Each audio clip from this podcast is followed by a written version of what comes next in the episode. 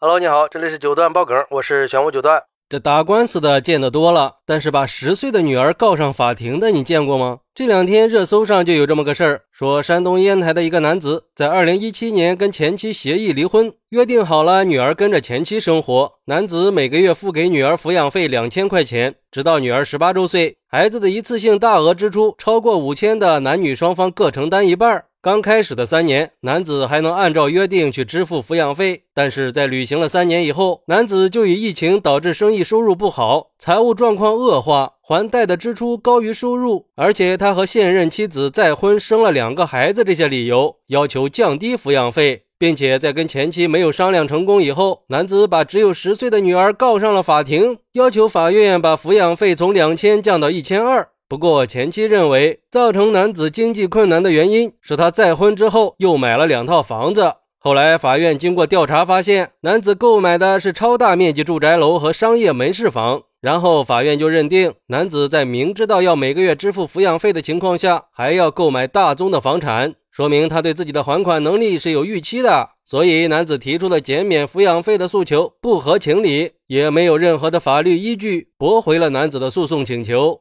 嘿嘿，说实话啊，我还是头一次听说这样的事儿。你说你一个大男人家家的，你是怎么做到把十岁的女儿告上法庭的呀？而对于这个事儿啊，有网友就说了，看了审理结果，真是大快人心呀。作为父亲，缺席了孩子的童年，还要去克扣给女儿唯一的那点钱，这让孩子的心灵受到多大的伤害呀！而且你能在二婚以后立马去买两套房子，生两个儿子，却没有能力支付女儿一个月两千的生活费，这就是典型的管生不管养啊！有了儿子就不要女儿了，这种男人太不负责任了吧？我发现很多男的一般再婚了就都不在乎以前生的小孩了，只在乎现在的，只是不要等到你老了生病了以后，又想起来还有个女儿可以吸血呀，让你那些儿子自己去享受生活。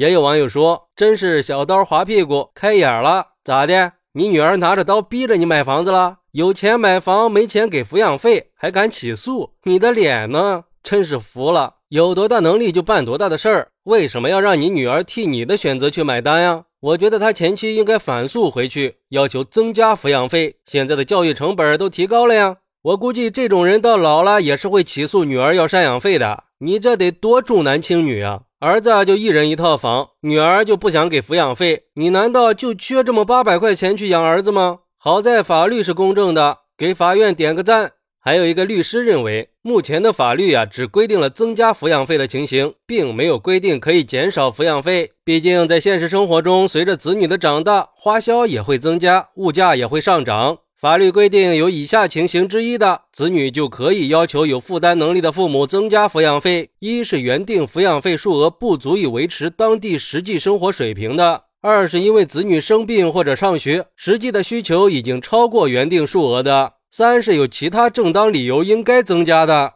所以，男子要求降低抚养费的诉求，法院肯定是不会支持的。其实，我想说。先不说法律会不会支持，就现在的消费水平，一个月两千的抚养费是真的不多呀。就这你也想省？那你现在婚姻里的孩子，你也会缩减开支吗？同样都是你的孩子，我相信很多人都是做不到同等对待的吧。我觉得对于一个离婚的家庭来说，抚养费是非常重要的。抚养费是离婚以后子女生活费用的重要来源，是根据子女的实际需要和父母的经济能力来定的。而且，抚养费不只是关系到孩子的日常生活，还会涉及到孩子的教育和未来的成长，还可能会影响孩子的心理健康。你选择再婚生两个儿子，那是你离婚以后的选择，并不是真的有实际困难。如果是真的有难处了，我相信孩子的妈妈也是会理解的。但是你是为了保障现在的家庭有更好的生活，才去伤害女儿的合法权益，我觉得给谁谁都不会答应的。所以说，还是要以保证孩子的健康成长为前提条件的。最后，也希望所有的离婚家庭都可以通过合作和沟通，给孩子创造一个健康快乐的成长环境。毕竟，我们不能让孩子去给失败的婚姻买单嘛。